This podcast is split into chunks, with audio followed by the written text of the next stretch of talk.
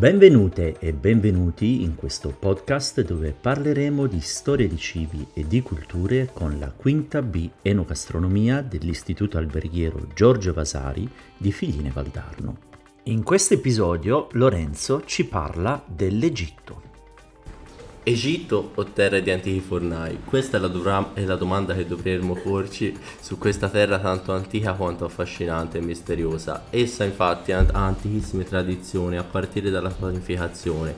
Infatti l'arte bianca per gli egizi non è solo la necessità di, eh, di creare pani con abbondanti cereali coltivati grazie al Nilo, ma era una catena sociale eh, che comprendeva più mestieri, tutti intrecciati insieme per raggiungere lo scopo della preparazione del pane, alimento fondamentale per la sopravvivenza umana.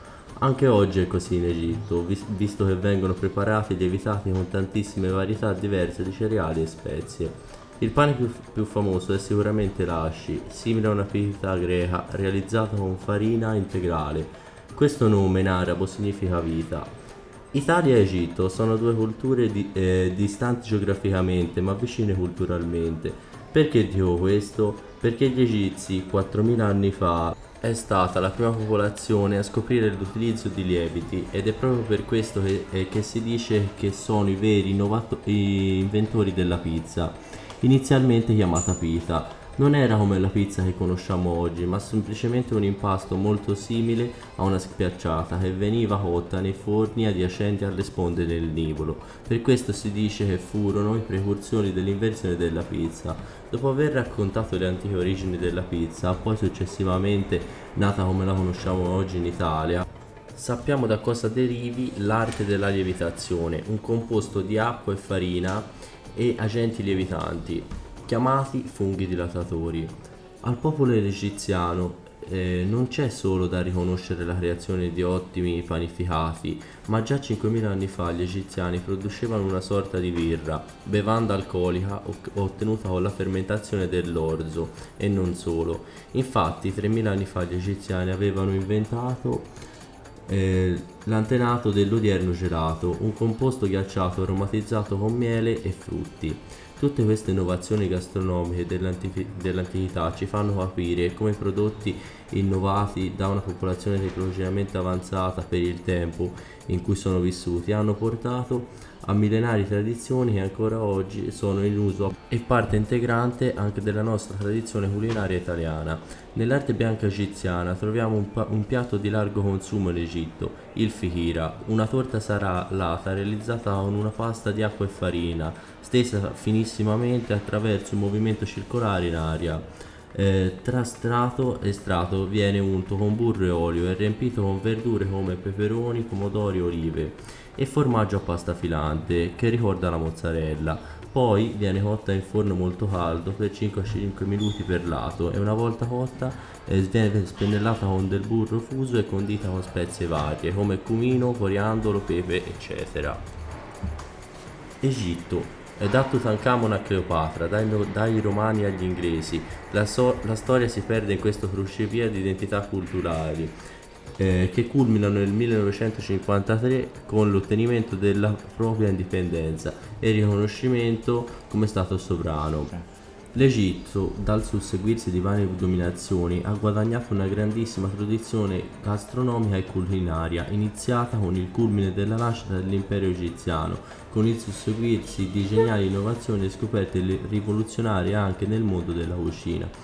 È importante capire come ha reso questa terra così produttiva dal punto di vista alimentare, che pur trovandosi nel cuore del mezzo al deserto, vanta e vantava e vanta una grandissima produzione agricola. Tutto ciò grazie alla presenza del fiume Nilo, considerato sacro perché la sua capacità di irrigare il terreno, fertilizzare i campi attraverso la sedimentazione del Nilo, ha permesso di coltivare svariate quantità di vegetali.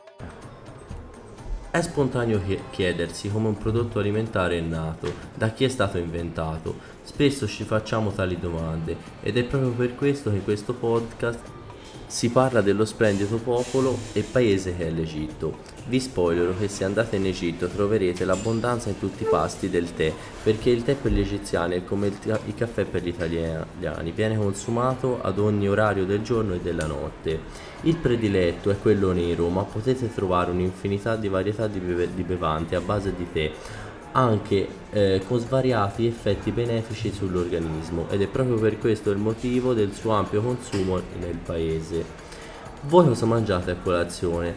Ecco, vi informo che in Egitto la giornata viene aperta con il Ful Mohammed, una crema di fave derivante da fave essiccate, poi reidratate e da ciò viene ottenuta una crema.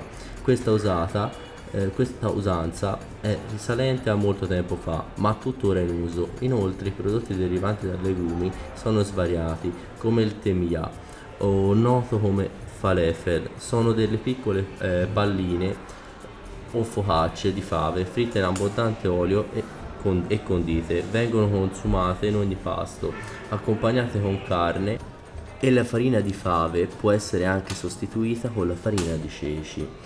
Anche se la colazione in Egitto si fa con la crema di fave, non vuol dire che non abbiano ottimi dolci. Infatti l'Egitto va- vanta un'infinità di dolci, prevalentemente fatti con sfogli sottilissimi come la pasta fillo, però dolce e inzuppata in uno sciroppo di miele. Poi possono essere comprensive di frutti tropicali, come ad esempio eh, datteri, banane, mandorle, pistacchi ed altro.